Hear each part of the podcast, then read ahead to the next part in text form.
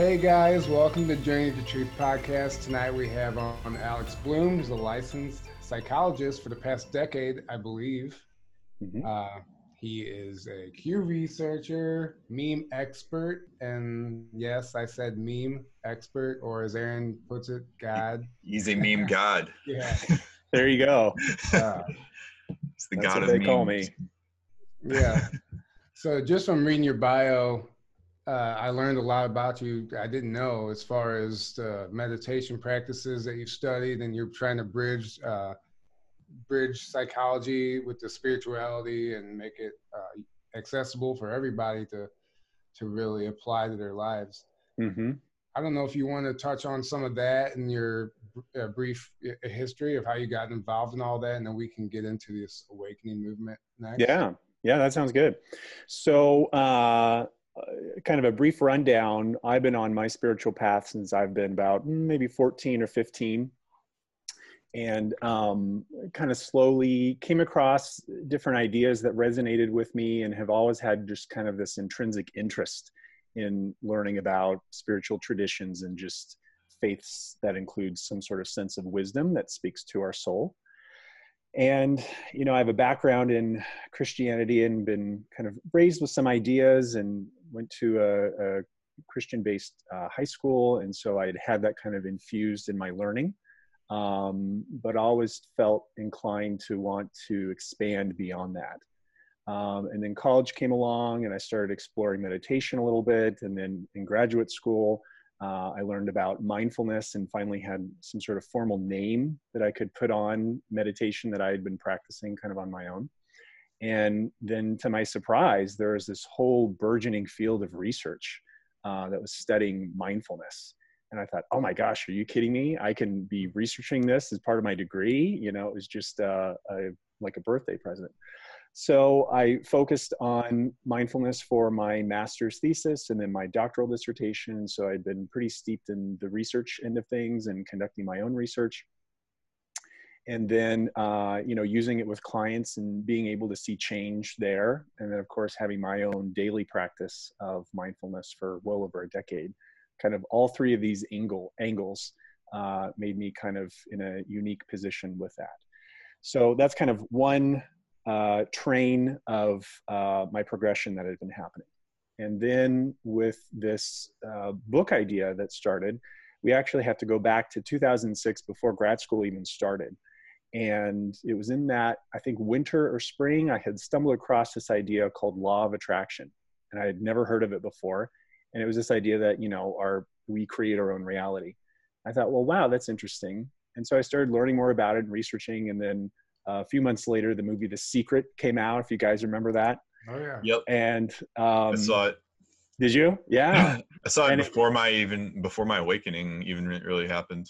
Uh-huh technically that was kind of the very first thing that got me on my spiritual path at least was Okay. watching that movie yeah back Yeah. in 2011 i think is when i saw it okay all right yeah And it and it was a true secret back then. The- That's your- right. Your Yeah. awakening. yeah Yeah. yeah, exactly it definitely And- was and so what i the the takeaway from that movie for me kind of planted the seed of okay so what the movie is basically proposing in this theory uh, that is commonly referred to as law of attraction is that our thoughts create a reality but that our emotions kind of act as the fuel that allows these thoughts to manifest more quickly. And then of course what actions we take right? If we never take any action then you're not going to see any results so thoughts, emotions, and action. So I was kind of toying with that idea and playing around with it a little bit. And then that fall, I start grad school. And what do I learn? Psychology is made up of the same three variables, right? Thoughts, emotions, and actions. And so it was this like instant click for me one day in class. And I'm thinking, okay, well, where are the books that are really describing these two areas? And I've been on this journey for what, 13 years now, and still haven't found a source that kind of adequately covers uh, the bridge between these two ideas. So that's kind of where the initial seed for this uh, understanding came from. and then got busy in grad school and uh, had to put kind of the, the book on the shelf to a certain degree, but was still kind of learning about what is psychology and, and what does it mean when we look at self transformation. And so that's kind of what I've been slowly doing in the background. It's kind of trying to find some sort of hidden links, like what are the golden threads that you see over and over and over again, even within this the field of psychology in terms of therapy. There are over 800 identified forms of therapy. That's a lot, right? Wow. And out of those, there are a certain number of ideas that keep getting recycled over and over and over again. These are called evidence based therapies. And in the research, uh, uh, they look at this idea called mechanisms of change, which in English means when you lift up the hood and you have some sort of intervention or a therapy that's being used, what's the main ingredient within that that creates change? And so the researchers kind of within this field are starting to really poke around and explore what these are. And so in my free time, what I've been doing is saying, okay, this is a great start, but I think there's more than what's being identified. And so that's really been my call to kind of go through and look at what are all these different uh, forms of change, eh, whether if it's therapy for, or otherwise, right? Other forms of self transformation. Um, and so I feel at this point, I've kind of cracked the code and found these five themes. It's Really exciting because then when you wrap it all together, there's really a what and a how to this whole process. So the what end of things is exploring this idea that we co-create our own reality. We don't just create it. And that's kind of a common misnomer. And we create it with source energy. And whether you call it God or uh, Brahma or you know the universe, it doesn't really matter. Sometimes I like to use the acronym uh, GLUE. So God love, the universe, or energy, that yeah. What whatever word you place on this, there's an invisible sticking agent that kind of holds everything together. That's intelligent and has our best interests in mind. And so we can tap into this field and uh, we can use this to harness our best life. And so that was kind of where I was going with things. And then when Q kind of came along and and this whole great awakening movement and whatnot it added a whole nother layer i think to this whole practice. And that's really exciting for me to kind of see all of this bridge together uh, because there's really three audiences um, that i'm catering to. So one is going to be the uh, like I'll call it mental health field or those kind of practitioners that are looking toward making change or being an instrument to help others make change that with this uh, understanding, they now have a background of like, okay, what are these ingredients that I can cherry pick from and use to help my clients? So that's one, because unfortunately, graduate schools uh, aren't even teaching all of these ideas. So that's one.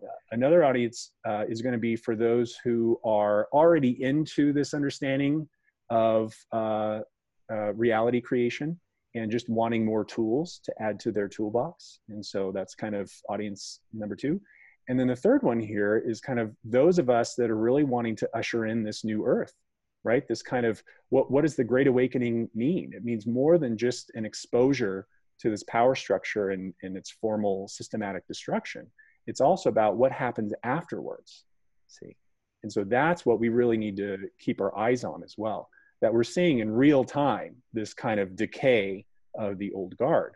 But an important question that we need to keep in mind is well, what's going to happen after that? And that's where we really need Wayshowers um, to kind of help us create that.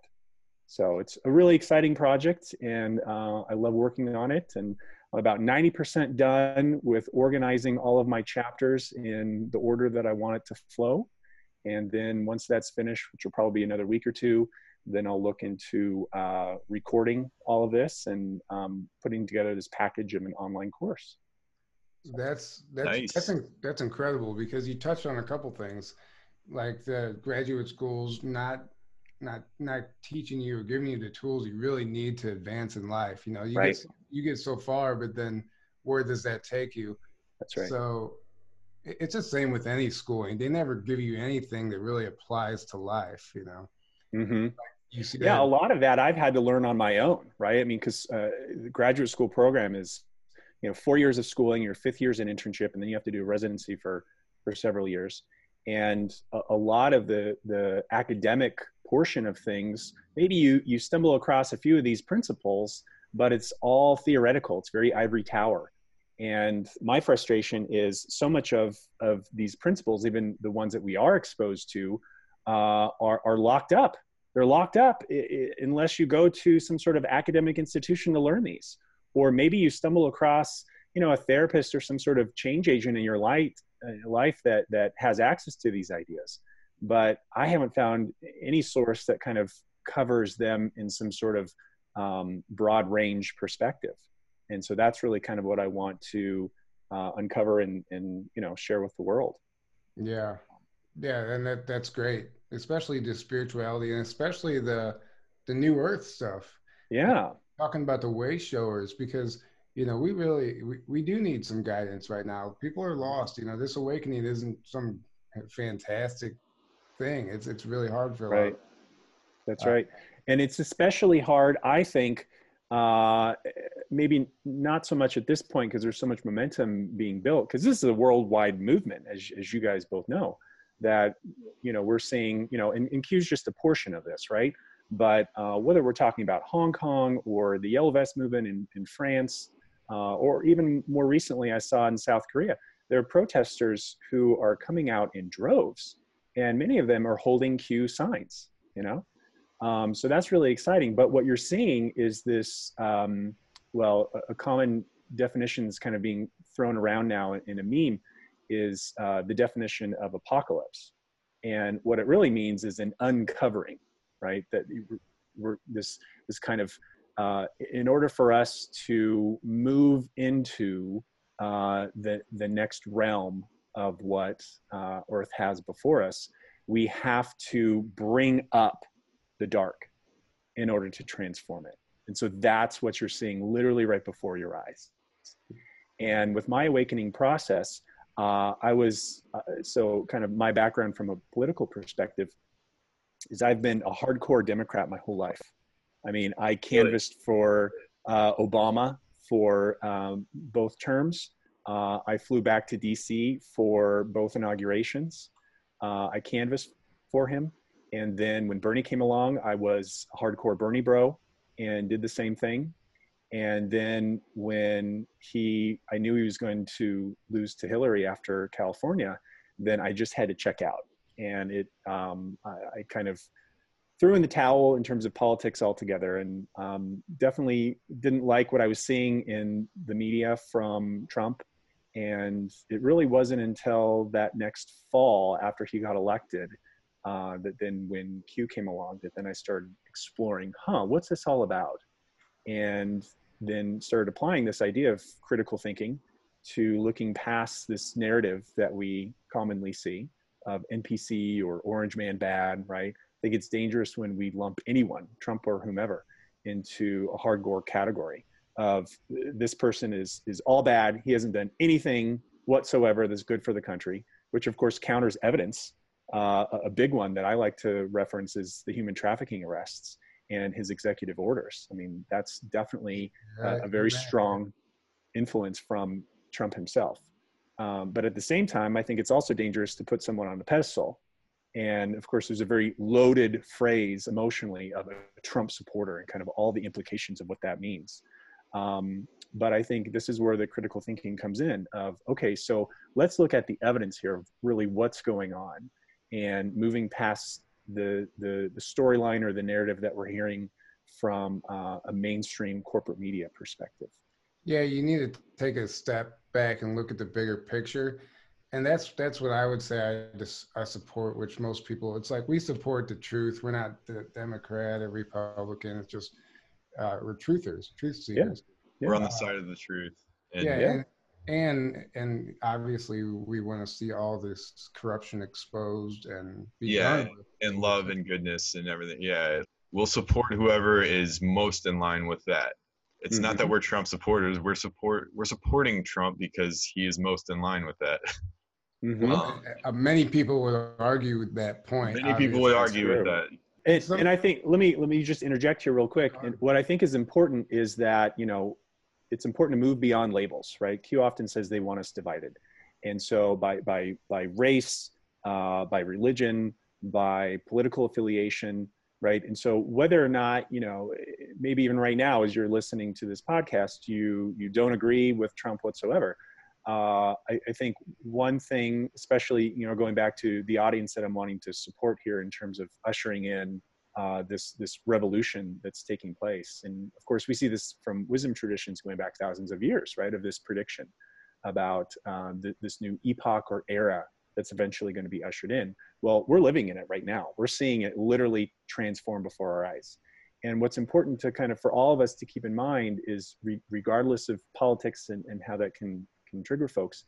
Uh, one thing that I think we can all agree is that all of us are wanting, just like you guys are saying, love, truth, uh, connection with whether that's source or with other people, wanting to see those who are in some sort of government uh, power structure that are representing the people's ideas and wishes, and that we can all live um, in greater harmony. You know, and I know that might sound trite, but it's this idea that uh, we all we're all on this planet together you know when, when you look at the big picture of things we're we're a giant blue spinning ball as carl sagan says and uh, a blue dot and we're in the middle of nowhere right and so uh, it's so crucial for us especially at this pivotal point in not just american history but human history that we really stand up and we uh, band together and that's something that I think all of us can get behind. Uh, and the details might might differ, um, but but that's what I see as some sort of um, uh, sticking agent for all of us moving forward. And um, Q's tagline of "Where we go one, we go all." I don't view that as just some sort of um, quip or an idea that Q is saying, "Hey, this is how you'll know you're a part of the Q movement." I think it's a it's a directive. It's a call to action. It's something for all of us to kind of take and integrate into our daily lives. And that's something that I've certainly started incorporating even more so of a daily ethos of when I'm interacting with people online, when folks are going through a hard time, that I know my life is definitely leveled up by incorporating this on a daily basis with people that I see on the street, with um, folks I'm interacting with online who might be going through a difficult time even at work you know? It's this idea of like we're you know the bible says we're our brother's keeper. And so it's this idea that, that all of us are uh, a human family. And so when we pit one one person against another or one affiliation regardless of what area that's in uh, against another that then we uh, become more divided and that's where weakness starts to happen and so it's this kind of return to a union uh, that we're all trying to strive for. Beautiful. Well, well said. Very, Very well, well, said. Yeah.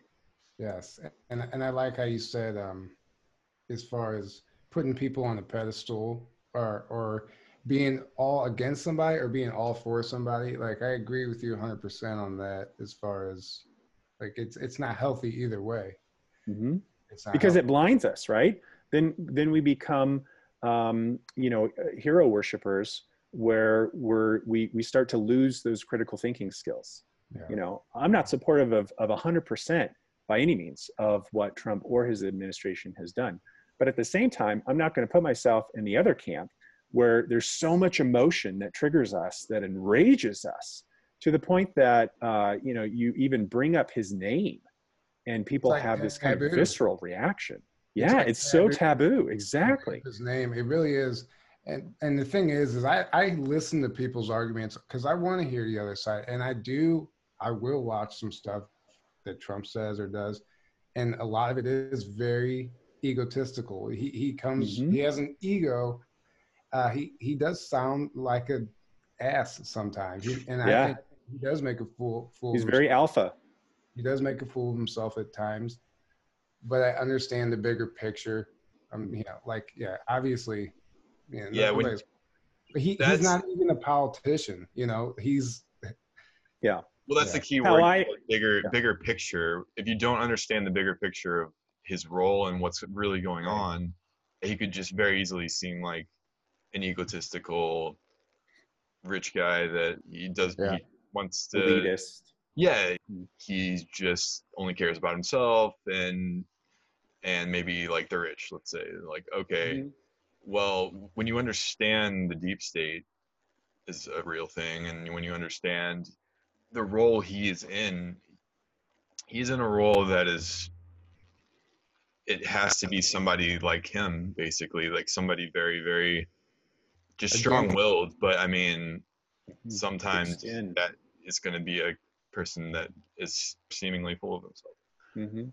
it's like okay yeah it's not great that maybe he's full of himself uh, maybe he does and says some things that are a little unsavory but he's leading the fight of this uh, deep state that is uh, this like plague in our world that he is helping to take to dismantle and take down Mhm. and when you understand that you can overlook those things because they ultimately don't matter in the grand scope of things um, And there's an important distinction here. The way I phrase it is personality versus policy.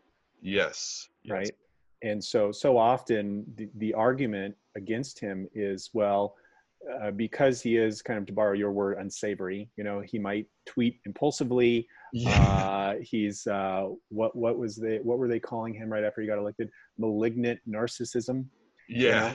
know? um, that as there that that therefore equals you know everything that he's doing is going to be against essentially the american people, Yeah. Nothing good can come from right it. yeah exactly Yeah. That's right. yeah Yeah. There is. and there that's just is- not true right when, when you yeah. look at the actual the the um, executive orders that he signed and some of the policies that he's put into place um, that just doesn't hold water There is one aspect of it. So we heard from whenever it was from David Wilcock said he is from allegedly supposed to be the first president to ever receive cosmic clearance, which is like the top clearance.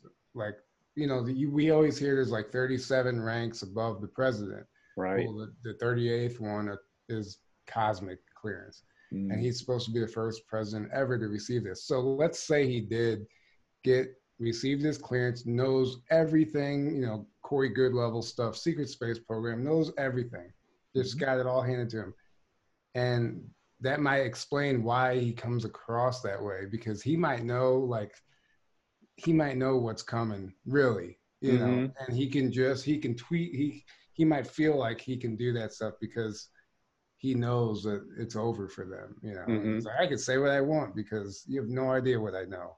You know, Well, yeah, and that's you know, and it, once we have access to, and it's not really Q. I mean, people people kind of put Q on this pedestal, and Q is just a pointer, right? The the the Q team is just a way shower, and the majority of information that they share is in the form of Socratic questioning, which is what we learn in graduate school, right?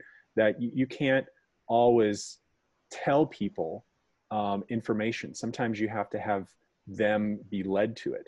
Mhm. And so when you can take an idea or a trajectory of where you're going, but phrase it in the form of a question, then it allows the listener to kind of be more open, be more inquisitive, to have that kind of intrinsic drive and motivation to want to learn. And then what they stumble across is going to be that much more impactful. So it's absolutely brilliant, the strategy that they're doing. Plus, they're also, um, by doing it this way, not, as I understand it, disobeying, I believe it's the Hatch Act of them um, sharing um, classified information. And most of what they say is um, information that's shared from prior mainstream media articles. Or they'll say, you know, future proves past in terms of the news will unlock information, future news, you know. Um, so, Yeah. Well, it's definitely yeah, it's it's a crazy time. Q, I'm I'm excited to see if Q's uh, eight chan where all the stuff. What do you, what are your thoughts on eight chan coming back? Like I'm reading now that they might be coming back under a different name or rebranded now under right. Coon or whatever it is. However you Yeah. Yeah. It's like my last name. yeah. Yeah, there you go. I'm, I'm just uh, I'm I'm curious if you've if you've delved into that at all and Well, it's interesting. So uh, I, I can't remember his name right now, but the the main administrator to Jim HN Watkins. there we are. So when he testified in Congress recently, I don't know if you guys saw this, but afterwards he's outside um, of uh, the um, the the main building there, the Capitol, and uh, he's having his picture taken, and there on his collar is a giant Q. Yeah, I saw that. Yeah. Yeah, I saw that. Um, so so 8chan just released on Twitter a uh, a small little intro. Uh, I believe it was yesterday, perhaps, or the day before.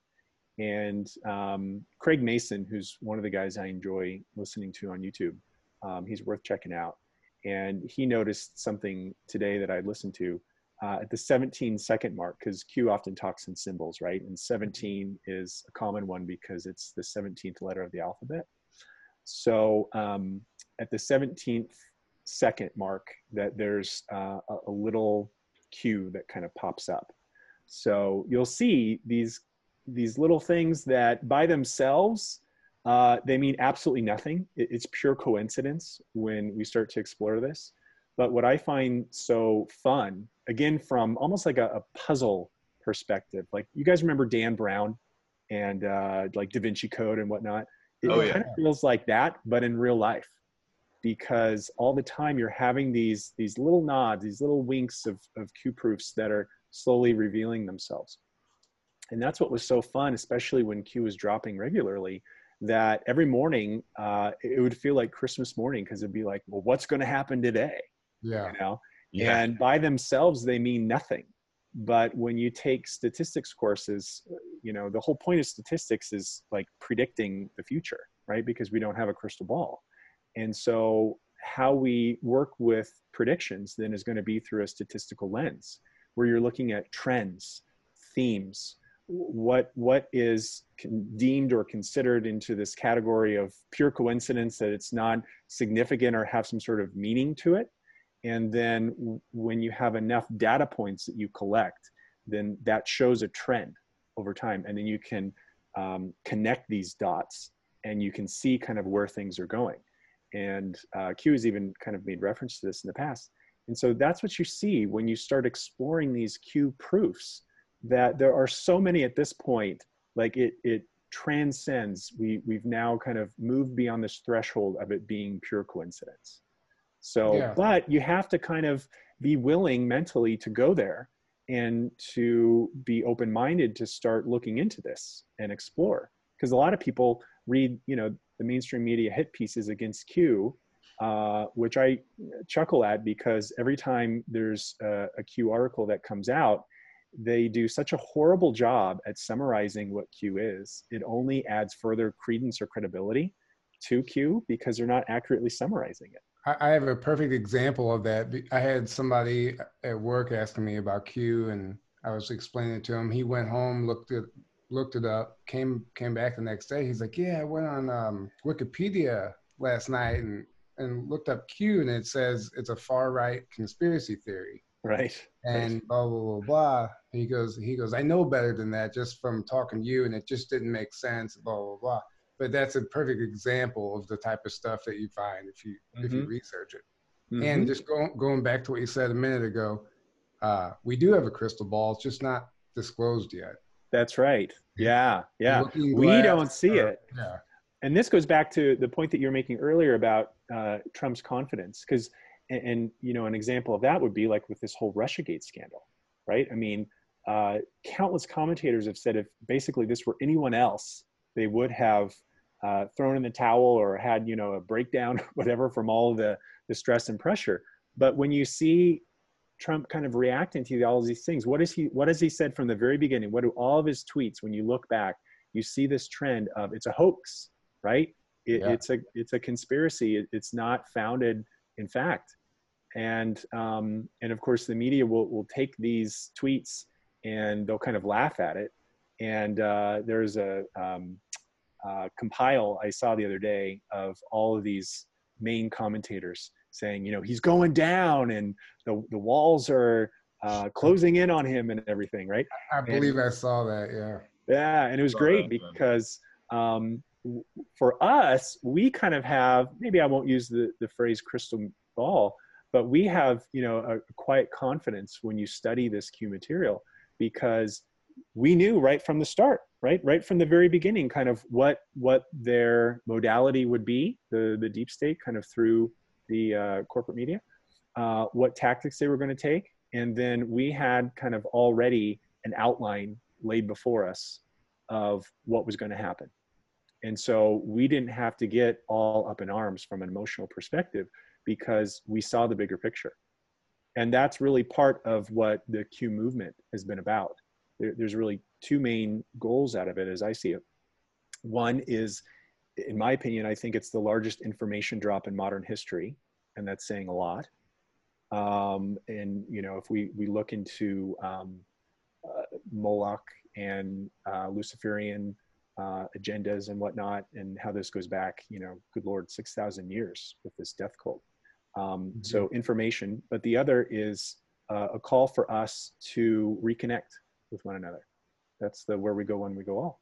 And it's this idea of all of us as a people standing up because public awakening is their greatest fear because they live and thrive in shadows and deception.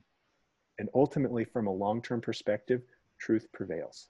And that's why I feel increasingly confident every single day as we move forward that we're only getting closer to this big turnaround. And it's often darkest right before the dawn. You know people are like oh my gosh with the whole russia scandal like maybe, maybe he is going down. You know i flip on the news and i'm watching these sorts of things and it's always fear and scarcity and, and what's going to happen. Always. and then what happens at the very end? Mueller testifies it was a complete disaster and there's no found collusion or obstruction. And now the latest thing is with ukraine right? And that whole laughable scandal of trying to put it on trump. And they already had their tactics that you see right? Like with one whistleblower coming forward. And then that and it was a, a trap right? That that trump put the uh, recording on a private server. And so then and they didn't really even know what was on the the transcript. And so you have uh, uh, adam schiff and pelosi and all of them saying okay we're going to move for impeachment even though we don't really have all the details yet right and so then what happens then uh, uh, Adam Schiff reads this whistleblower testimony of supposedly what the transcript was, which was a complete disaster. You know what it reminded me of? I thought of you guys watch Chappelle show, yeah, yeah. right? You know when he does like the, or it might be in one of his stand-ups, but he does like the 1930s um, copper and robber, right? And he's yeah. like, "Look here, see," yeah. what it reminded me of, yeah. and it was it was just laughable. And so then what happens afterward? Trump releases the transcript right? And now they're caught. Now they're caught. Yeah, Trump's like, all right, I'll release the transcript. And That's it's just right. like the most normal conversation between two leaders. And he didn't even initiate it. That was a beautiful part. Yeah. It was the president of Ukraine who kind of said, well, maybe we need to look into this. You know, so the quid pro quo argument doesn't fly at all. But as you're kind of having this background understanding, looking beyond the, the talking points of what happens every day, you see that uh, the Democrats in the deep state, kind of in general, have to maintain their prior narrative, which in this case is what? Having a second whistleblower come forward. Well, it's completely moot at this point because the transcript has been released. Yeah. So this second whistleblower is talking about information that's already been revealed. And so, mm-hmm. and, and common, common, it's like common knowledge anymore. You know? That's right. And yeah. so now you have a complete flip to now where Biden uh, needs to be, and this is why optics are important, that they needed to investigate Trump first.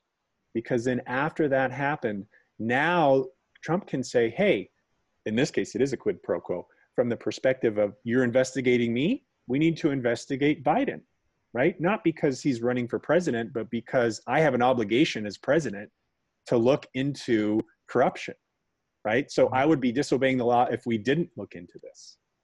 And yeah. so that's kind of what's happening now. And you see his uh, approval ratings as of today are the highest of 2019. And this is completely going against the narrative that they were expecting would happen two weeks ago with how yeah. things have been unfolding. Yeah. So, yeah. yeah. If it was up, if it, if it was up to their narrative, you know, he'd be dead right now. I mean, right.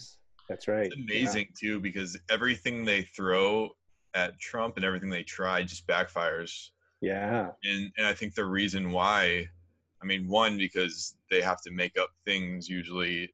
That's to, right. You like, look at this bad thing Trump did. We need to impeach him, and they don't have anything, so they have to make up things. hmm Um, and Trump, instead of attacking back, he's playing it in a in a very um, use their own force against them. Like That's right. he That's very very smartly. He's very very well planned out. Whether it's just Trump or or he has a team, which I believe is the case, Mm-hmm. um, because none of it is just like haphazardly like Trump doing anything. It's all very well planned out. It's all very precise, very effective that way. and Yeah. that's where timing becomes so crucial right from an Yeah. from an optics or a, um, a, a perspective for public consciousness because imagine if it were reversed if trump came out first saying hey we need to look at biden and then they're like hey well maybe there's some situations here going on with trump the media is going to have a heyday in terms of focusing on the trump factor right that's why there was such a roadblock um, with russia for the past several years that that needed to get resolved in order for now things to move forward and as of a couple days ago um, I, I heard this from a contact who has an insider uh, last friday um, about the marines being active activated Yes. I heard And that. so Yeah, I, saw have a- I that. have a friend who has a son in the Marines, and okay all he says a lot of the reserves have it's actually been going on for about a month now. Mm, Not just the Marines, but military in general. They're all being uh, right called. That means that means we're getting very close. that's right The- and I'm hearing. I'm also hearing, which we always hear about, but uh, you know, we know about the financial reset, uh, um, potential stock market crash, Yep. right that's uh, right like like really soon, possibly. I don't know. Mhm. Um, but you talk about Fed's things, going to be ending. We're going to gold back currency. yeah, things things going dark before they get better. Like the, Mhm. the, the stock market crash would, would be a literal example of that. Mhm. and Yeah. uh, it might seem horrible and it is going to be tough for a lot of people and but in the long run we're going to come out ahead and we're going to be it, it's going to level out the playing field for everybody homeowners business owners people just Right. trying to make it in this world yep Yeah, I follow X22 Report daily. Uh, That's one of the, the few Great channel. channels that I, I absolutely love and listen to it um, almost religiously. And there's two reports that come out every day that Dave has. One is a financial and one is geopolitical. And the financial kind of really goes into this financial reset in depth. And so for those that are kind of interested in wanting to know more about this, it's a great resource. And basically what's needing to happen is the central bank um, is is needing to collapse, right? Because it's a private bank, and Collusion. it doesn't, yeah, exactly, and doesn't have our best interest uh, at heart. And it was founded illegally in 1913. Um, and, and a great um, book to learn more about that is The Creature from Jekyll Island, for those who haven't heard of it. And so you you have this kind of parallel process that's going on now, where Trump is um, kind of keeping the economy through the stock market, at least from that perspective, very high. And then at the same time, we, according to Q, have the gold back because it had left the country. And so now that we have the gold that's been returned, that's going to be the demise of the central bank. And so then once that bank crashes, there'll be a little bit of a bumpy ride. Um, and but then we'll be able to kind of quickly move into our plan B.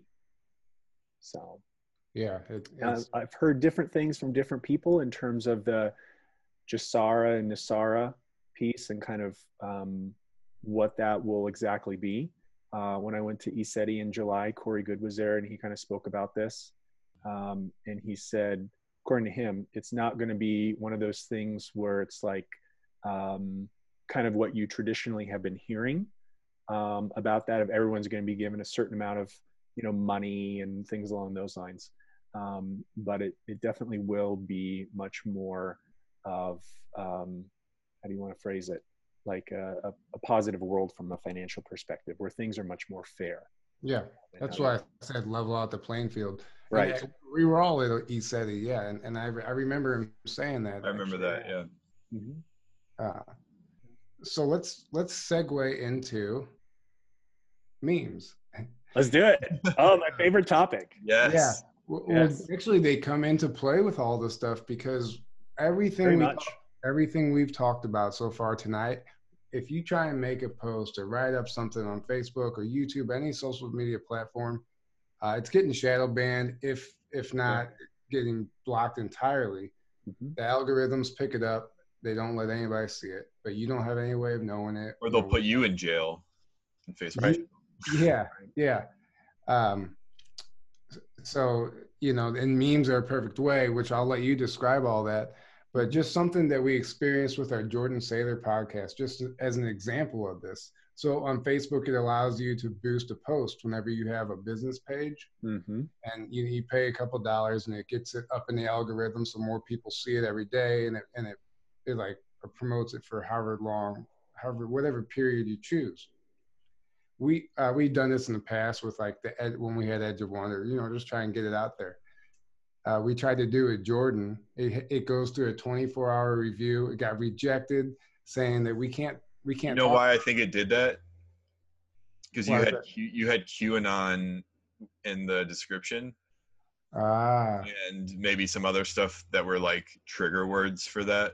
Probably. That's my theory of why that happened. yeah. Because I was wondering, I'm like, why it didn't do with Edge of Wonder? Why Jordan? And then I I was reading the description. I'm like, oh, QAnon. Well, well, Jordan has a target on his back from the deep state. Anyway, and yeah, and it could also be Jordan. Yeah. It- it- it's a combination of both, probably. But Yeah. either, either way, it, it doesn't matter. It, it, it proves my point that it's being, it's But either yeah, either way, it's shadowed. they're they're censoring. Yeah, they don't want Mhm. that that kind of a thing getting promoted. They, they said we don't have a license to to talk politics, basically, to promote, to, to talk about any political issue. Yeah, I- I forget the way it was worded, but that's basically what what it Yeah. said. we don't have a license to Hmm, to promote. It was ridiculous, is what it was. Yeah. Uh, so, uh, yeah, go ahead and explain to us so how the memes how, work against the algorithms. hmm So let's kind of take a step back and, and really look at what the hell is a meme. So this word comes from the 1970s um, by someone named Richard Dawkins, who's um, very kind of famous researcher uh, looking at uh, expression of, of culture based on genes. And so he talked about memes in terms of how that's passed down genetically.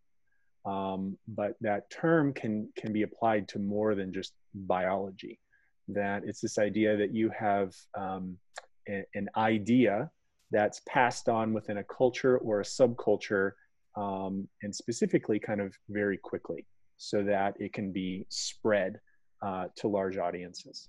So if you think about like inside jokes or uh, certain phrases or expressions um, that that can also be counted as a meme. Because typically what we think of a meme is like a word picture but it could be a, a recording it could be a phrase it could be a clip of a song.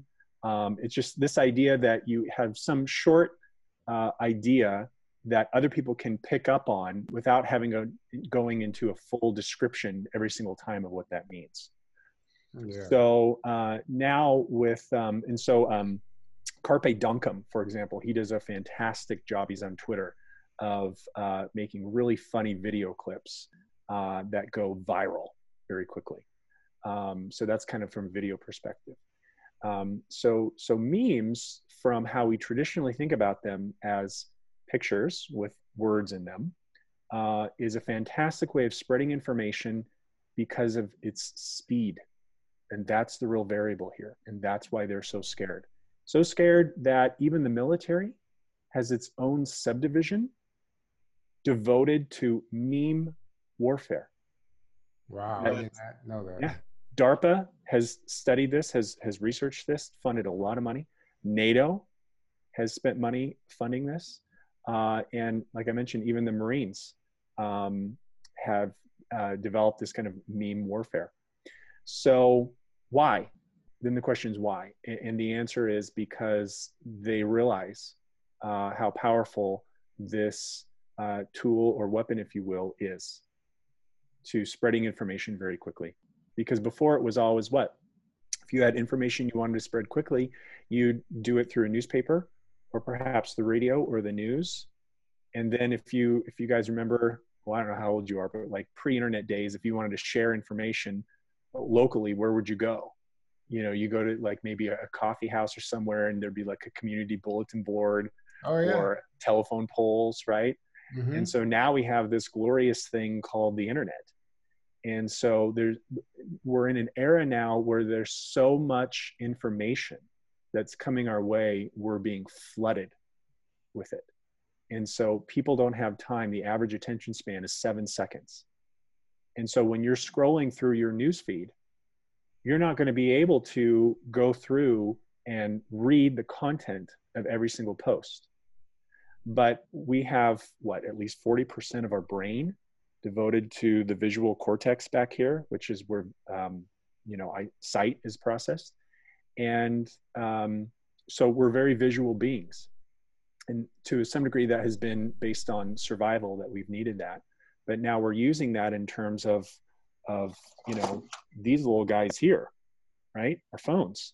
So we're, we're becoming addicted to these things because of the dopamine rush. So we're scrolling through our newsfeed and we're seeing things. And what, well, let me ask you guys, what typically catches your eye to where you stop and you want to zoom in on a particular post a meme. A meme right? I mean maybe it's it's a it's a, a picture from a news article that's um, alluring that's capturing in some sort of way or the the picture allows you to pause long enough to read uh, a headline. But for the most part it's going to be those pictures. And so that's kind of the, the, the background information. Now, where the potency comes in is that when you have something in this form of a word picture that slows you down to pay attention to it, there's a lot of power that comes with that. And so then the next question is, what do you do with that? How do you maximize that? And so this is where humor can be a fantastic way to really hook the person. You might have a picture in particular that slows someone down long enough to want to say, hey, maybe I'll spend a few of my uh, cognitive resources to really explore what this picture is all about. And then when you add humor or you're able to mock kind of something that's going on, then you're adding another variable here, which is reframing. And so that's really powerful, especially in what we're seeing going on nowadays, like with uh, politics, for example. Uh, you have one narrative that you're hearing in the media, but that doesn't necessarily represent truth all the time, right? And so if you're wanting to reclaim the narrative, which means the overall framework of how most people view things, that you have to have some sort of way in which you can do it that's going to hook a lot of people, just like mainstream media hooks a lot of people. Now the numbers are going down and people are waking up because they're tired of uh, this the same message being propagated, coming to find out that that message is now no longer being true. And I think that's part of the systematic destruction of the old guard because Trump is trapping them in terms of showing their hands. For the first time ever in human history, this old guard is having to really come out and force to defend themselves because they see what's happening.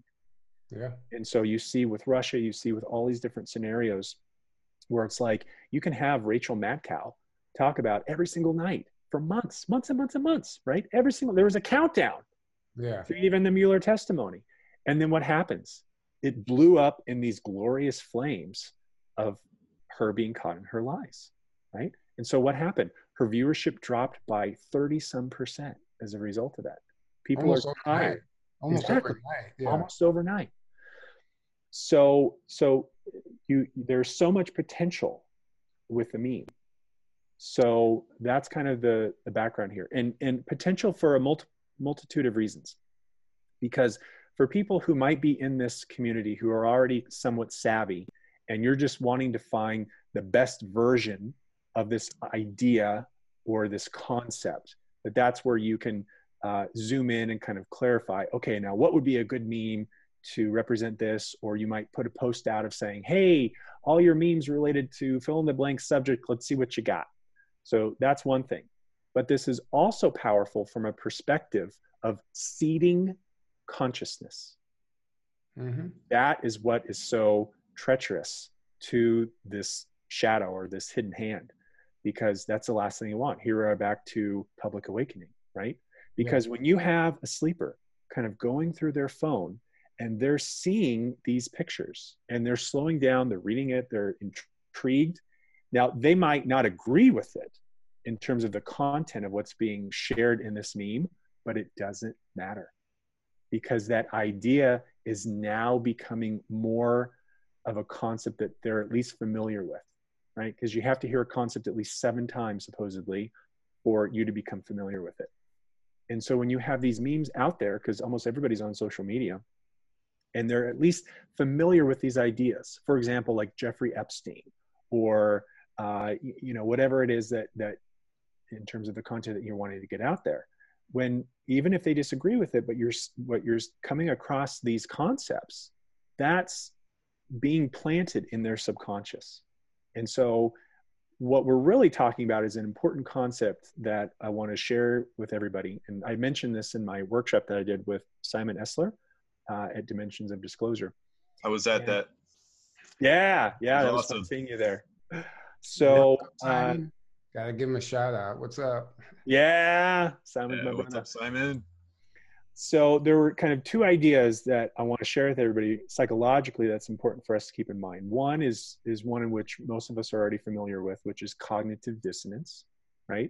Mm-hmm. Which means that when you have an idea in your mind, you have a belief, you have a paradigm, you have a way of viewing things, and you're presented with information that to some degree perhaps might be credible or enough for you to kind of slow down and say, hmm, I need to synthesize this and I'm not really sure what the next step is. You're put into this quagmire, this difficult scenario of what do I do next? You're at this dissonant state. And so you either have to reject the new information that's coming in in order to hold true to what's familiar with me, which means what's safe, which is your old way of thinking things, or you have to slowly start incorporating this new information. And most people, that's when you see this kind of extreme outrageous going on and all this emotion flaring up because they're being called into this dissonant state. Or how could anybody be against the way that I'm viewing or thinking about things? Right? So that's one important concept. The other one is this idea called the Overton window. Are you guys familiar with that concept? Yeah. You heard it before? Um, yeah. I'm not so familiar, I don't believe. It's so the, the over- window of acceptable um, topics of conversation. That's right. right. Yeah, yeah, that's exactly right. So it's on a spectrum, and in the middle is this kind of sweet spot, which is formally called the Overton window. And within that is kind of what's considered uh, sensible or um, acceptable. You know, it's where policies are made. And when you have ideas that go outside of that acceptable range, this is where like the narrative comes in, that then people are going to discredit that. They're going to think it's radical or at the very extreme, like not even thinkable. You know, like for example, uh, you know what what we've all become privy to in terms of what happens with crimes against children, right? We don't mm-hmm. need to mm-hmm. go into detail about that, but some of those ideas are very extreme. And the idea that these world leaders perhaps could be engaging in these very sadistic acts is so hard to fathom for the average person but that doesn't mean it's not true. And so there's this fight that's going on that you're seeing played out in front of you in terms of like the media, for example, of what, how are we going to spin this to keep the narrative that we're wanting to portray going? And so this is why that phrase of control of the narrative is so crucial. And so what happens with memes is that you're you're wanting to slowly shift that and you can shift that through somewhat of an acceptable way that makes it more palatable when you have humor. See? And that's what makes this so powerful. Yeah, that that makes sense. No, yeah, one hundred percent. Okay, yeah. it was probably the best possible description you could have given us.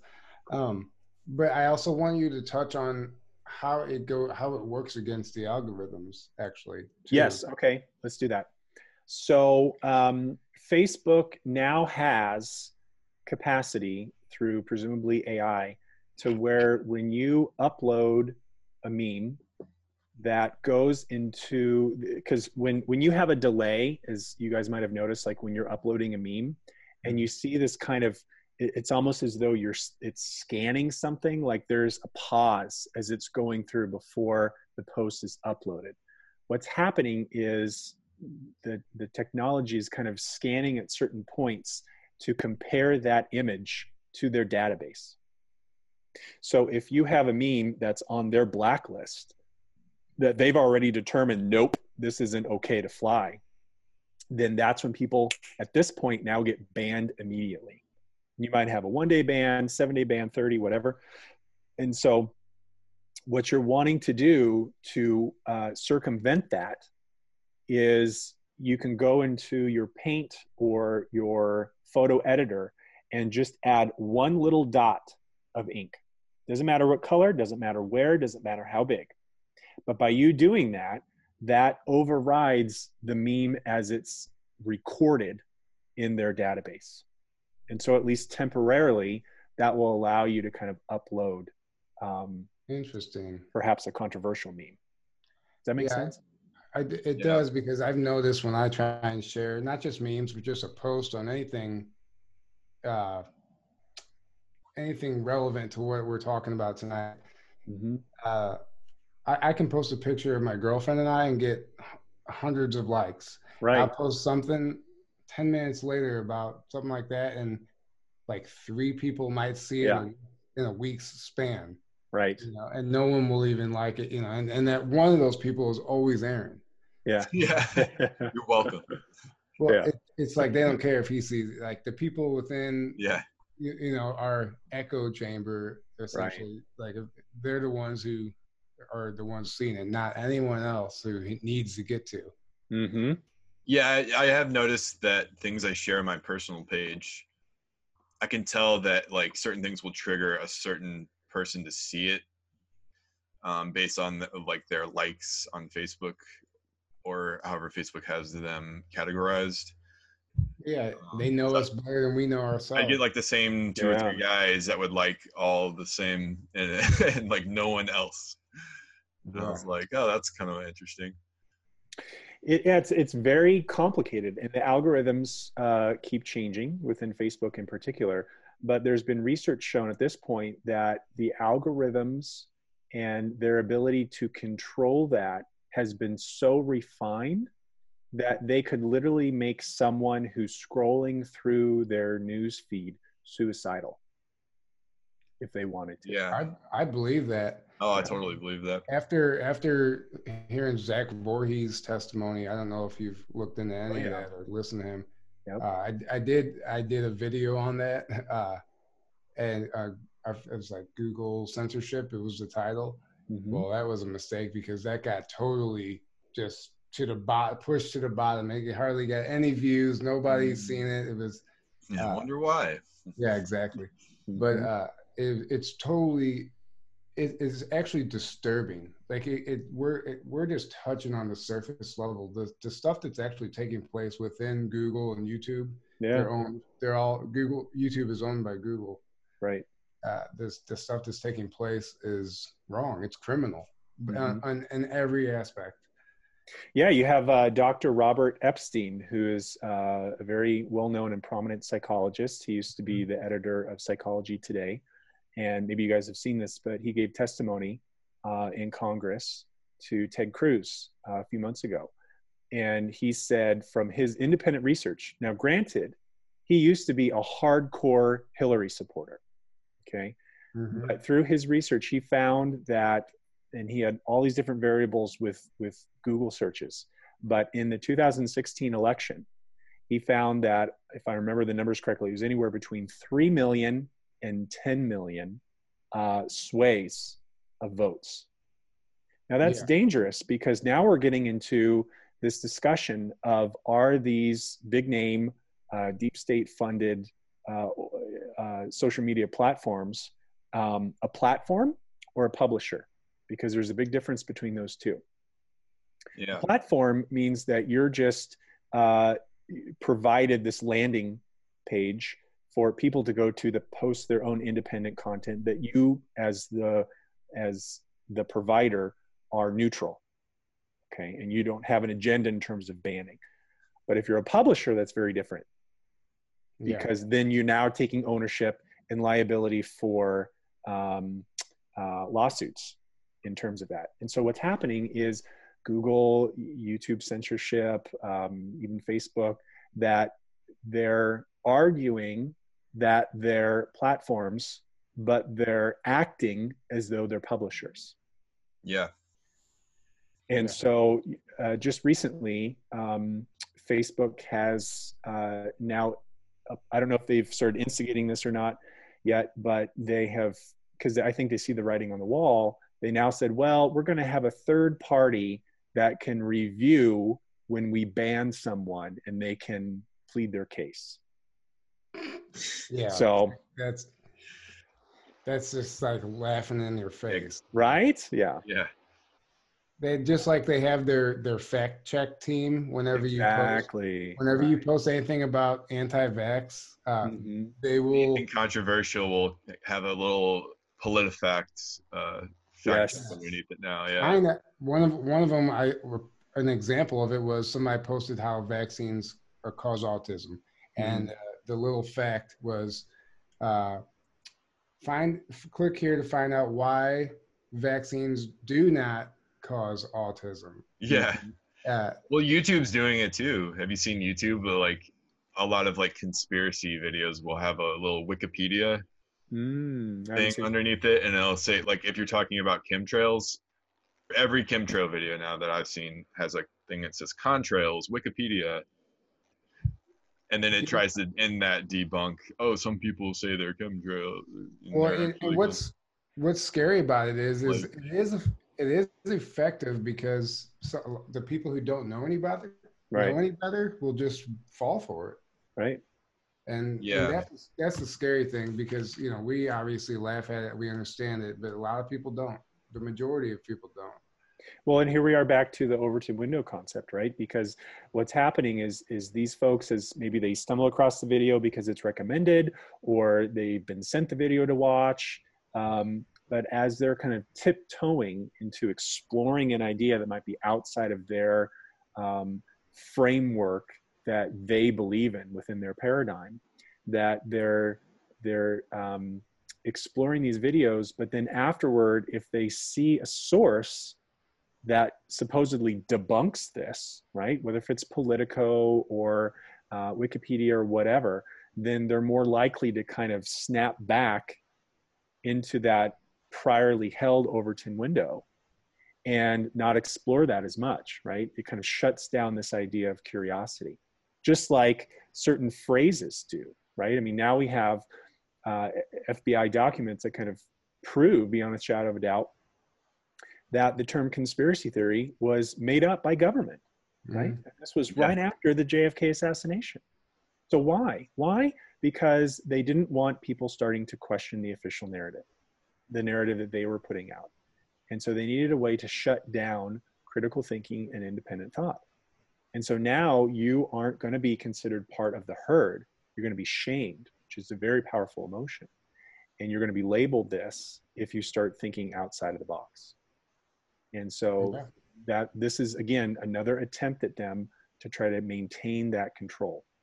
And you know, Q says we're we're in a war right now, but it's a war for your minds, right? We see this every day. It's it's a psychological war that's taking place. We're in a cold civil war where we're not on a bloody battlefield right now, but that doesn't mean that this shadow war isn't taking place.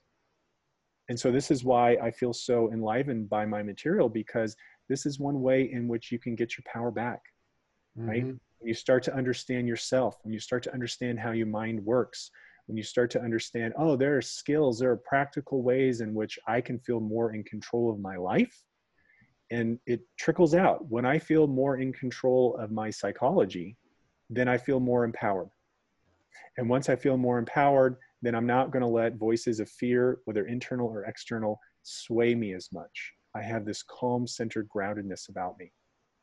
And then when I start seeing, oh, here's more coincidences showing up in my life of how this is just what I was expecting, you know? And it's and it's kind of ushering in this new way in which people can view their life from a very um, well, the phrase that we use in psychology is locus of control. And in English, what that means is uh, th- there's two versions. There's either an internal or an external. So when someone has an external locus of control, they don't feel empowered. They feel as though all their power is given away to someone else. You see this commonly with depression. That's like, well, it's like the Eeyore argument. There's no, oh, bother. There's nothing I can do. I can't make change. And so the empowerment comes when you can teach people to have an internal locus of control to where they can feel as though, yes, I can make change. Yes, I can start to take control of my life and uh, move into slowly but surely living the best version of my life. And there's a whole field of psychology for the past 20 years has been formally studied called, called positive psychology, which means that researchers have kind of banded together and they said, okay, we've spent the last hundred years, this is really exciting, uh, looking at uh, negative emotions, right? Starting from Freud all the way up to this was in 1999. Martin Seligman, the president of the American Psychological Association, he said, for every 100 studies that are published on negative emotions, do you know how many are published on a positive emotion? Joy, love, peace, creativity, inspiration, etc. One. One. 100 to 1. Wow. Now, why does that matter? That matters because we know, and there's a lot of science that kind of backs this up, that our emotions aren't just um, ways in which we traverse through life, right? From a metaphysical perspective, they have a lot more power than that. And we're seeing that through HeartMath Institute, for example, and the power of the physical heart, and uh, how it's much more powerful in terms of uh, sending very recordable electromagnetic waves compared to our brain. And so there's this whole new field that's been burgeoning the last 20 years of studying positive psychology, which means how, if we're going to have one branch, one field of study that's going to be looking at emotion, what field of study is that? And it's psychology. But we haven't done a good job in the past 100 years really looking at the upper end of things. We've done a really good job in terms of identifying depression and anger and sadness, you know, the big three, and grief and shame and all these sorts of other things. But what about this whole other end? And so that's so exciting because I see this definitely being the next big wave of where psychology is going in the future. That and it needs to go there because absolutely. When I took psychology in high school, it was like an exaggeration of the obvious. I mean, it was just so yeah. surface level. They they touched on, like you said, the negative stuff, and and and we did a uh, chapter on subliminal messaging, you know, mm-hmm. and it was how find all the sexual subliminal messaging and stuff. Sure. Uh, but it was just, it, it was so insignificant of a course. Mm-hmm. Like if they would start teaching the stuff that you're speaking of, it could really, st- that's when we'll see the change take place. That's right. That's right. Because it's applied psychology. See, that's the difference. That psychology is, is this huge field of study. And there's so many different um, different branches within psychology. There's cognitive uh, psychology and, and social. And, uh, within kind of the clinical realm, you have all these different forms of therapy that have been clearly shown to help alleviate symptoms, right? Depression, anxiety, etc. And so what I've been doing is kind of looking and cherry picking, plucking out, okay, what are these kind of hidden ingredients that you continue to see over and over and over again that show up when you're studying, like, let's say, uh, therapy B, and you're comparing that to therapy A, and you're like, wait a minute, there are three ideas within therapy B that are saying the exact same thing, but the author of this form of therapy is wanting to use his own spin and his own language of wording for this very same idea. Hmm. See? And so when you have that, then it makes it more practical for everybody. Then it's, you know, I, I love all things psychology. I, I find it extremely fascinating. But again, it's all theory for a large part, like Psych 101 or, you know, all things on those lines. Um, it might be interesting, it might not, but the question always comes back to how is this relevant for me you know? Yeah. and that's one thing that's helped me stand apart uh, within my practice that when i'll have clients come in i'm very much skills based which means what's going on and how can we help you? What, what's practical in terms of different ideas that you can be implementing to experiment to see change right? Because uh, most of my training was kind of on that end of things as opposed to you know it's on a spectrum but like on the other end of things it's more process oriented which means you're you're not really focused on being directive on saying hey let's look in the present moment and say what's going on and how can you make these things better. It's much more looking at kind of the, the bigger picture and exploring a lot of time on your past. I'm not saying that doesn't have uh, relevance but when you focus too much on that then people kind of stagnate and they just recycle. It's like you're talking about the same thing over and over again, or your therapist is just this kind of bump on the log going, uh huh, okay, that must be hard for you, you know, with like reflective, empathic statements. And it's like there's so much more out there. And I can't tell you the number of clients who've come to me and said, Alex, you have no idea, like this has changed my life. Like I've been in therapy for what, 20, 30 years, and I've never had someone that's teaching me new ways to do things. So in some ways, it's kind of like coaching um, and so again, that's why I feel so excited because there's two different layers to this. One is you're going through and teaching the skills, but the other layer is the why, right? And the why is that it's not just for you to uh, feel better, for you to feel more in control of your life, but to apply it very systematically to this understanding that we co-create our reality, that everything that's happening right now is a construction based on how we view things. And so when you can take that power back then you're you're really kind of um, springboarding or you're having this launching pad for you to really go to the next dimension. And now if you can have a whole group of people apply that together sky's the limit. Sky's the limit if if you're doing it in a positive manner. In a positive way right? Like the maharishi effect you know where we- people have meditated together and they've seen crime go down. It's a wonderful example of that. Well, and then an example of the opposite is we're seeing play out right now is with this Joker movie that came out. yes i heard a little bit about that. It's it's it's promoting, you know, he's crazy. It's he's insanity. It's it's promoting everything negative and evil. Apparently, it's so disturbing. People are walking out. But oh wow it is co-creating the quite the opposite of positive. You know, that some people are going to resonate with this because people are, you know, there's sick people out there. right and it, it's going to help normalize their already disturbing feelings Mhm. so i don't think that movie was any accident uh, as far as is what's what's going on in the world right now it's definitely a tool to, for mind control I mean, that's a lot. That's a lot of movies, though. yeah you're right. I think that's just one of the more extreme examples of that.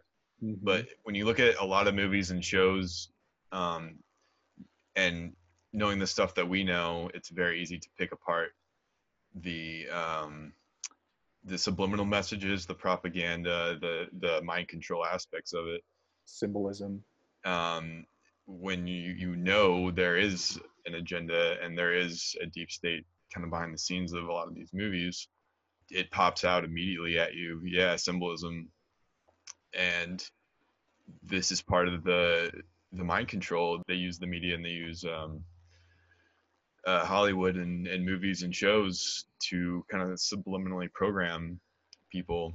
Um, if you're susceptible to that, and especially if you're not aware at all that there is an agenda going on, you're probably going to be susceptible to that to a certain degree hmm that's the thing. It's like the awakening is so destructive to their whole agenda because as soon as you wake up to what's really going on, it loses almost all its effectiveness because that's right then you can see, you see it and you see it for what it is instead of being unconsciously programmed all the time, right? hmm You're finally like you take the blinders off and you're like, oh, this is the game that's being played. This is what's Mhm. actually happening. like now I can make a conscious choice to not let it affect me.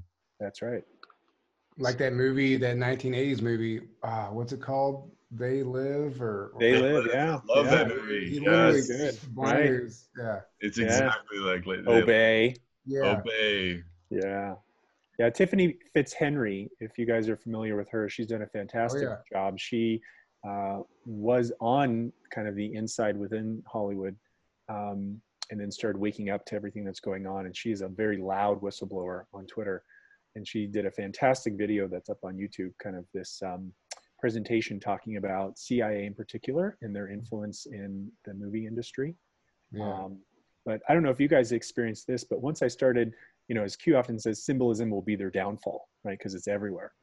Uh, and then we could get into this whole thing of like sigil magic and, and why symbolism is, is so potent for them. But um, you start seeing it everywhere. But then for me, my experience has been the last couple of years, I don't have as much of an interest in watching movies, especially new movies, but even old Yeah. movies. I just, isn't that interesting? Yeah. 100% Yeah. agree with that. Like I wonder why. Hmm.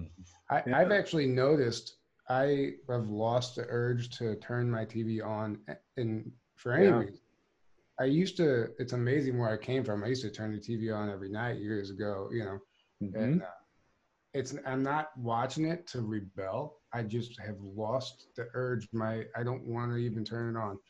I. I don't care what I'm doing. I just rather not turn it on Mhm. unless there's something very specific that I'm trying to. Well, nowadays most people, especially like I don't know, 40, 45, whatever and younger, um, aren't even really watching normal TV. It's like Netflix and Hulu and stuff like that. If they are Mhm. gonna, streamed. yeah, stream stuff. S- But you know, again, they have control of those because Netflix look at a lot of the stuff that's on there and that they're promoting. uh, Well, and look who's on the board of Netflix. Yeah, exactly, and exactly. what sort of agenda they're propagating with scripts and whatnot. Yeah, so because it's like nowadays it's so easy for everyone to pick and choose certain little things they want to watch and everyone kind of lives in their own bubble, but they still are in control of these like streaming platforms and they promote and like the Netflix original shows, a lot of those are very much in line with their agenda and um Disney's But- got a big one coming too. Yeah. yeah, but but at the same time they put out a lot of disclosure in a lot of these shows, and especially like sci-fi. Uh, every sci-fi show is so much. Strange, Stranger Things, yeah. Yeah, Stranger Yes, Things exactly. I was going to say is that. huge, Yes. Mhm. um, and and certain shows are more disclosure than they are the negative kind of programming, and certain shows are, are more that than they are disclosure, or or a mix of both. So it's all mixed up in there, and uh, it's not really until you wake up to everything that you can kind of see. Okay, this is the disclosure. This is the programming Mhm. and this is the subliminal stuff. Um, this is X- the X- agenda being pushed, the AI agenda being pushed, Mhm. everything. Like you can like pinpoint all the things. That are X. Files is a big one too. Oh yeah, oh yeah. I love X Files though. The Well, early stuff. No, they're big. I mean, honestly, some some episodes I don't watch a lot of them, but I I, I watch the ones that I know are are really dropping some bombs, and hmm and some of them are like, it's not it's not science fiction at all. Like, Oh it- yeah, it- it's like exactly the truth, but and people don't see it as that. But it's so nice seeing it. At least get out there, like you said, planting the seeds. That's right. That's right. Because here we are. It's it's just like memes are, right? That you you have with film a much more mentally palatable way, right? People are going to be open, especially if there's a really good storyline, to listening to these ideas.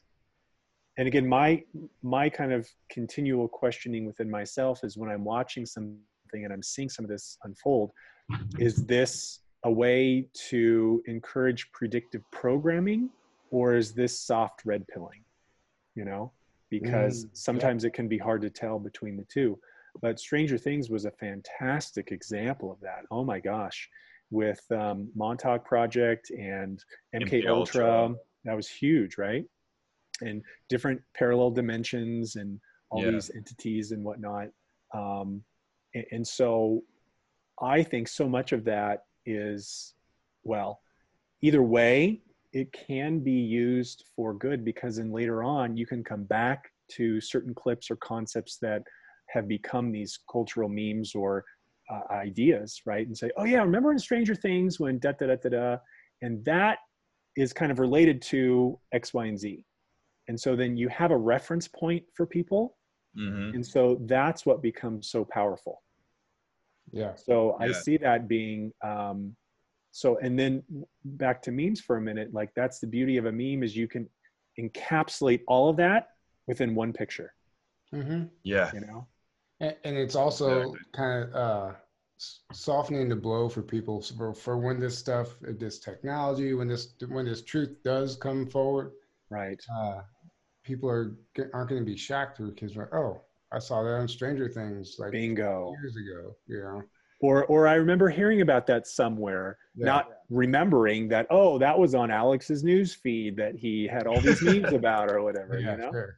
So uh, one of the other things going back to the algorithms is I heard, I know that the, the algorithms can't pick up comedy. You were talking about the little dot, the yes, good point. but I but, wanted to touch on that. but the comedy aspect of it, uh, I don't know as much as you know about it, so I'll let you take over as far. I don't. Well, it's it's pretty short and simple in the in the fact that um, with AI that it can be extremely intelligent to the point that it can predict what you're going to do, like you know next Tuesday at 6 p.m. You know, you're going to be picking your nose or whatever. But Hmm. at the same time, like it can't reproduce humor. So you guys remember Star Trek, The Next Generation? Remember Data? Love Right. Star Trek. Mm. Oh, yeah. Right? Like humor was something that just didn't land well on him. Or you could try to mimic humor, but it really didn't fly. never landed. Yeah. You never got it. Yeah. And so that's the beauty. Plus, it's a for me, I found it as as being with. I mean, good lord, I made probably tens of thousands of memes at this point, but um, it's a way in which you can have creative expression, you know, and that is something that is so unique to humans that all of us, I think, can be tapping into. Whether you're making memes or you're a writer or a painter, it doesn't matter. But for us to really um, strengthen this muscle of creative expression, I think, especially now on the planet, is so huge. And for us to limit how much uh, fear based information that we're receiving. So even if you do watch the news, like, for example, something I'm telling folks in my life who are still doing that, I'm not saying to, to stop getting, because then the, the immediate pushback is, well, how am I going to get my information? I've got to stay on the pulse of what's going on. Yeah. And so if you can slowly transition into, let's say, getting it online, you can still go to CNN's website, for example, and you can read articles, but you're not going to get the same um, neurolinguistic programming and the kind of lull, zombie lull that comes from these people who are very skilled in terms of sharing it verbally with you with the words that they choose. And then you have more choice when you're reading an article, how long you stay on it, what you decide to click on next, etc while at the same time still kind of covering yourself in terms of getting information. Um, so there's that piece. And But um, yeah, go when ahead. you re- when you read an article, you can you can you can feel if it resonates or not. That's right. Which which you don't really if if you are succumb to the programming, you don't really have that ability when you're watching the news. That's right. I mean, Which is not, very intentional. not mm-hmm. all of us eh, anyway. To the point that I mean, even colors that are chosen. You mm-hmm. know, Oh, I mean, that's a big one actually. Color therapy. Yeah. Absolutely. I mean, for example, um, like Fox News, they found that if you have an American flag waving in the background, you're going to have a much higher retention to that audience base. Um, but CNN, you'll rarely, if ever, see that format. Interesting. So, mhm. You were talking about creative expression. How yes, yeah. So creative expression, and um, so that's kind of uh, well. There's there's two things for me of why I like. Well, there's probably a whole handful. I could have a whole nother show with you guys talking about my love for memes and why. But uh, one of those is it has now become a, a form of creative expression for me that I love. But the other one here is it becomes a form of empowerment because when I was first um, exposed to kind of a, a lot of the corruption and evils that were going on in the world, I was always interested in that. You know, I mean, I remember listening to, um, do you guys remember Coast to Coast with Art Bell? Oh, yeah. right? So I love that as a kid. I listened to it with my mom sometimes, and you know, they talk about ghosts and aliens and shadow government, all these sorts of things. And I was just transfixed as a kid. Um, and so, you know, my awakening kind of on that level started very early, like middle school. Um, but what really kind of was a, there were several pivotal moments, but one of them was watching a, um, a documentary called War is a Rich Man's Trick. And I can't recommend it enough. It's about three hours long but as I often tell people, I, I, give them kind of a warning ahead of time, and I say it's a red pill suppository style because it goes into so much depth so quickly. And it was more information than I was really ready to handle. And so I went to this tailspin because I was so new to all of this of, wow, here's all this information that's coming out. And I didn't have a frame of reference or some sort of orientation to process it all, let alone having a group of people that I could talk about this with um, Aaron, when I came on the podcast after DOD, one of the things that I had mentioned when reflecting on the conference was the fact that when you start learning this information about how, not everything, of course, but so much of what we've been taught is untrue, it's not factual.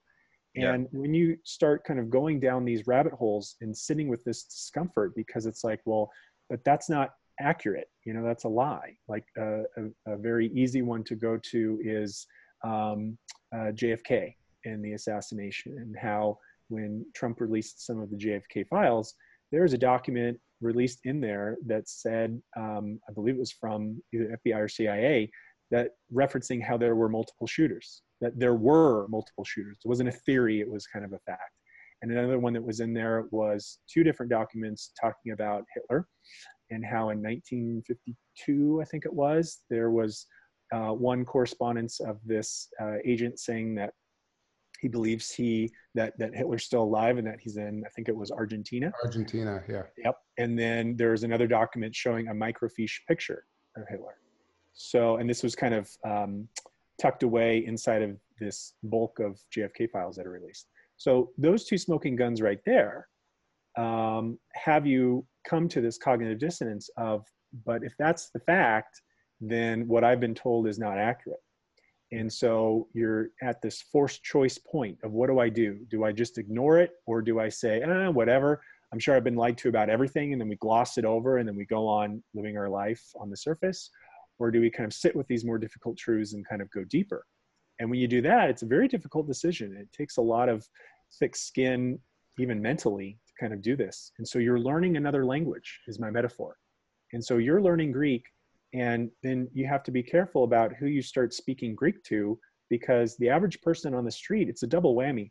Not only mm-hmm. are have they not been exposed to this language of Greek and, and learning these different words, let alone sentences, right?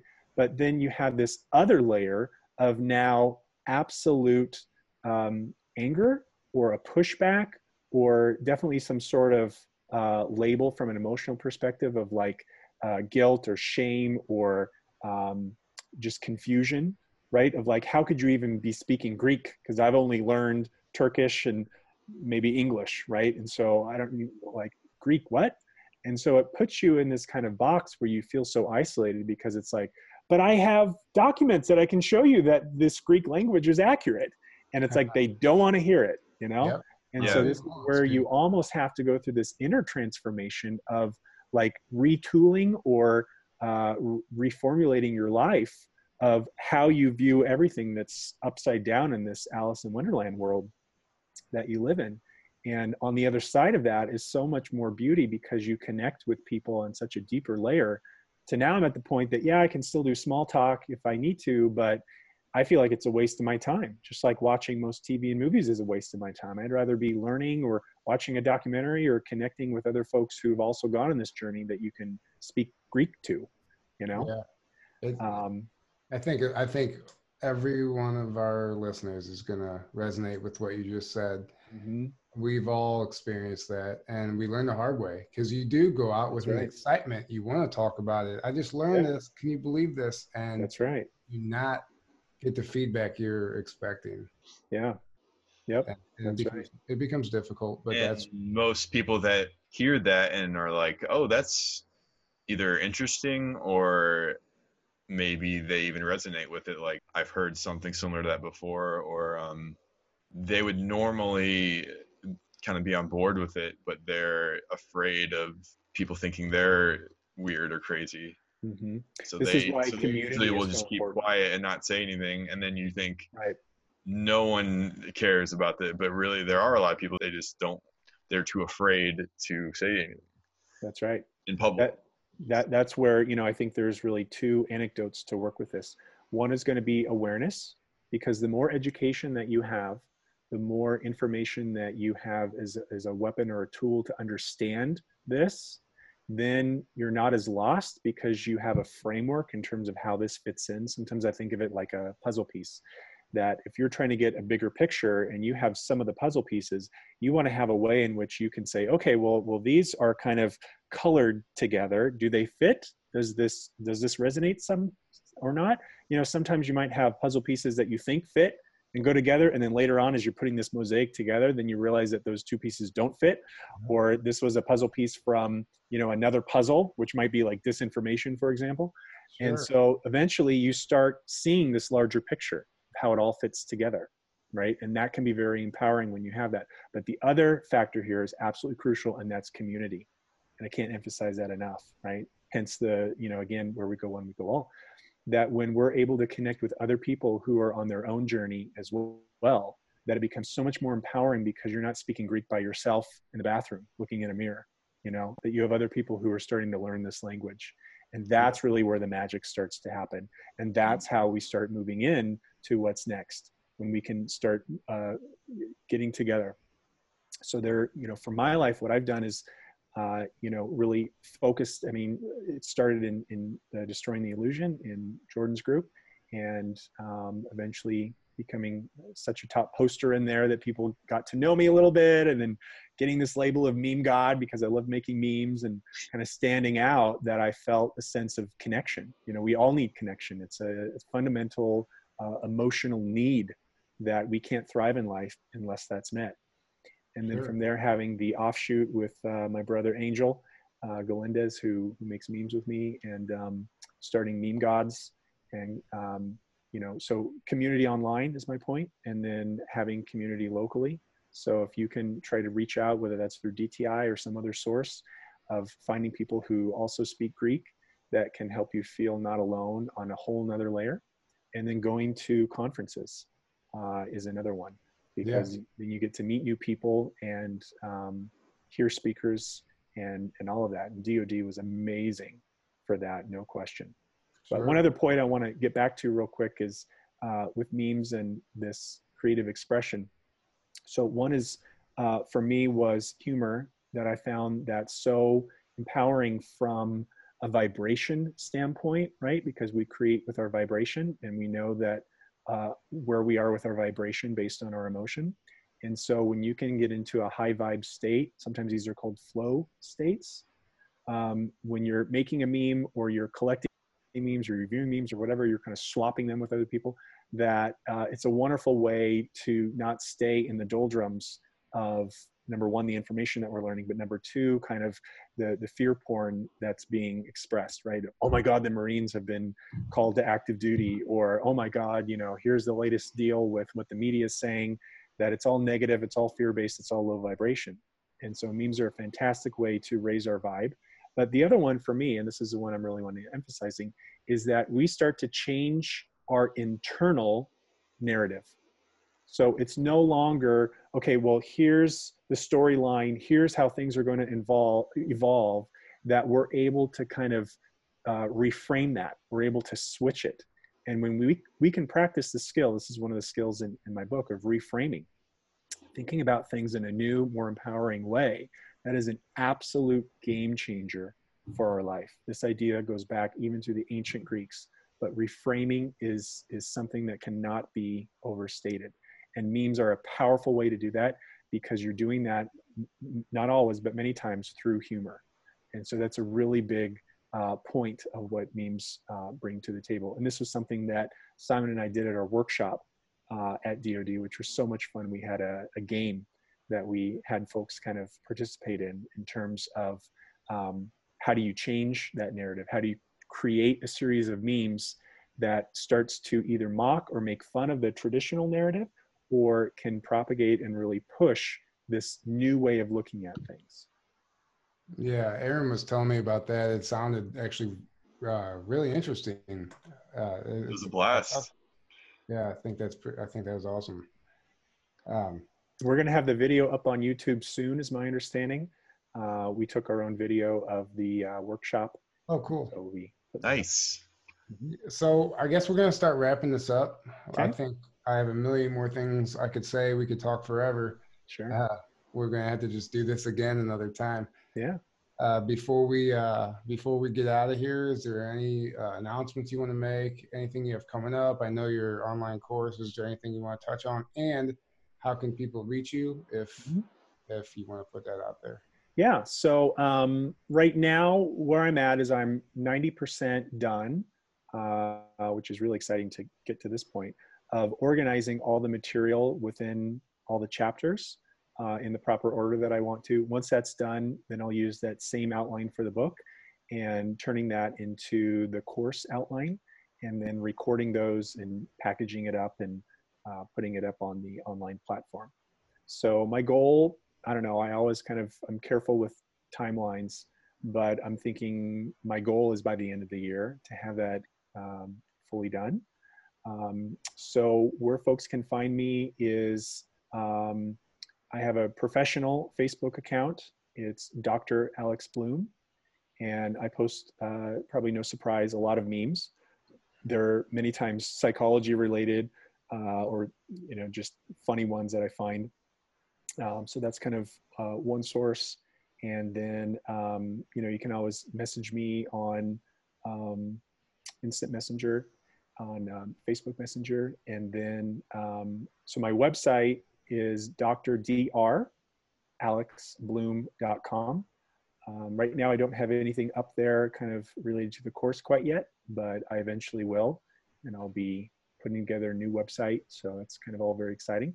But for those kind of listening to this in the future, those are uh, some of the ways in which they can reach out. I'm awesome. also on Twitter at Dr. Alex Blum. Well, nice. Uh, yeah, thank you so much for coming on. This has been incredible, honestly. Uh, a lot of the stuff was said tonight that, that people are going to enjoy. So uh, I think this is going to. Thanks for having me uh, on. I think this is going to be perceived well. Good. By a lot of people. Um, so yeah, it, has been great talking to you. And uh, I guess we're just going to go ahead and close it out, unless you have any last words for anybody. Or get, no, if well, I guess what, what I would say, kind of in closing, is for those of you who might have an interest in making memes, um, to know that there's definitely uh, a platform and a need uh, for that, especially as kind of we move forward with what's next with taking place um, globally in the world. That uh, memes, you know, over time it can initially it can seem intimidating in terms of well, how do I make those things? Uh, but you start to get into a rhythm in terms of how you think about that. And there's really just two aspects to it. One is finding a, a catchy or a funny picture, and then the other is thinking of some sort of short statement that corresponds to that with whatever message you're trying to get across. So if you're interested in making memes, um, it might take a little bit of practice, but our YouTube workshop video will kind of cover the logistics in terms of, of how to make memes and uh, you can reach out to me if you're wanting assistance with that.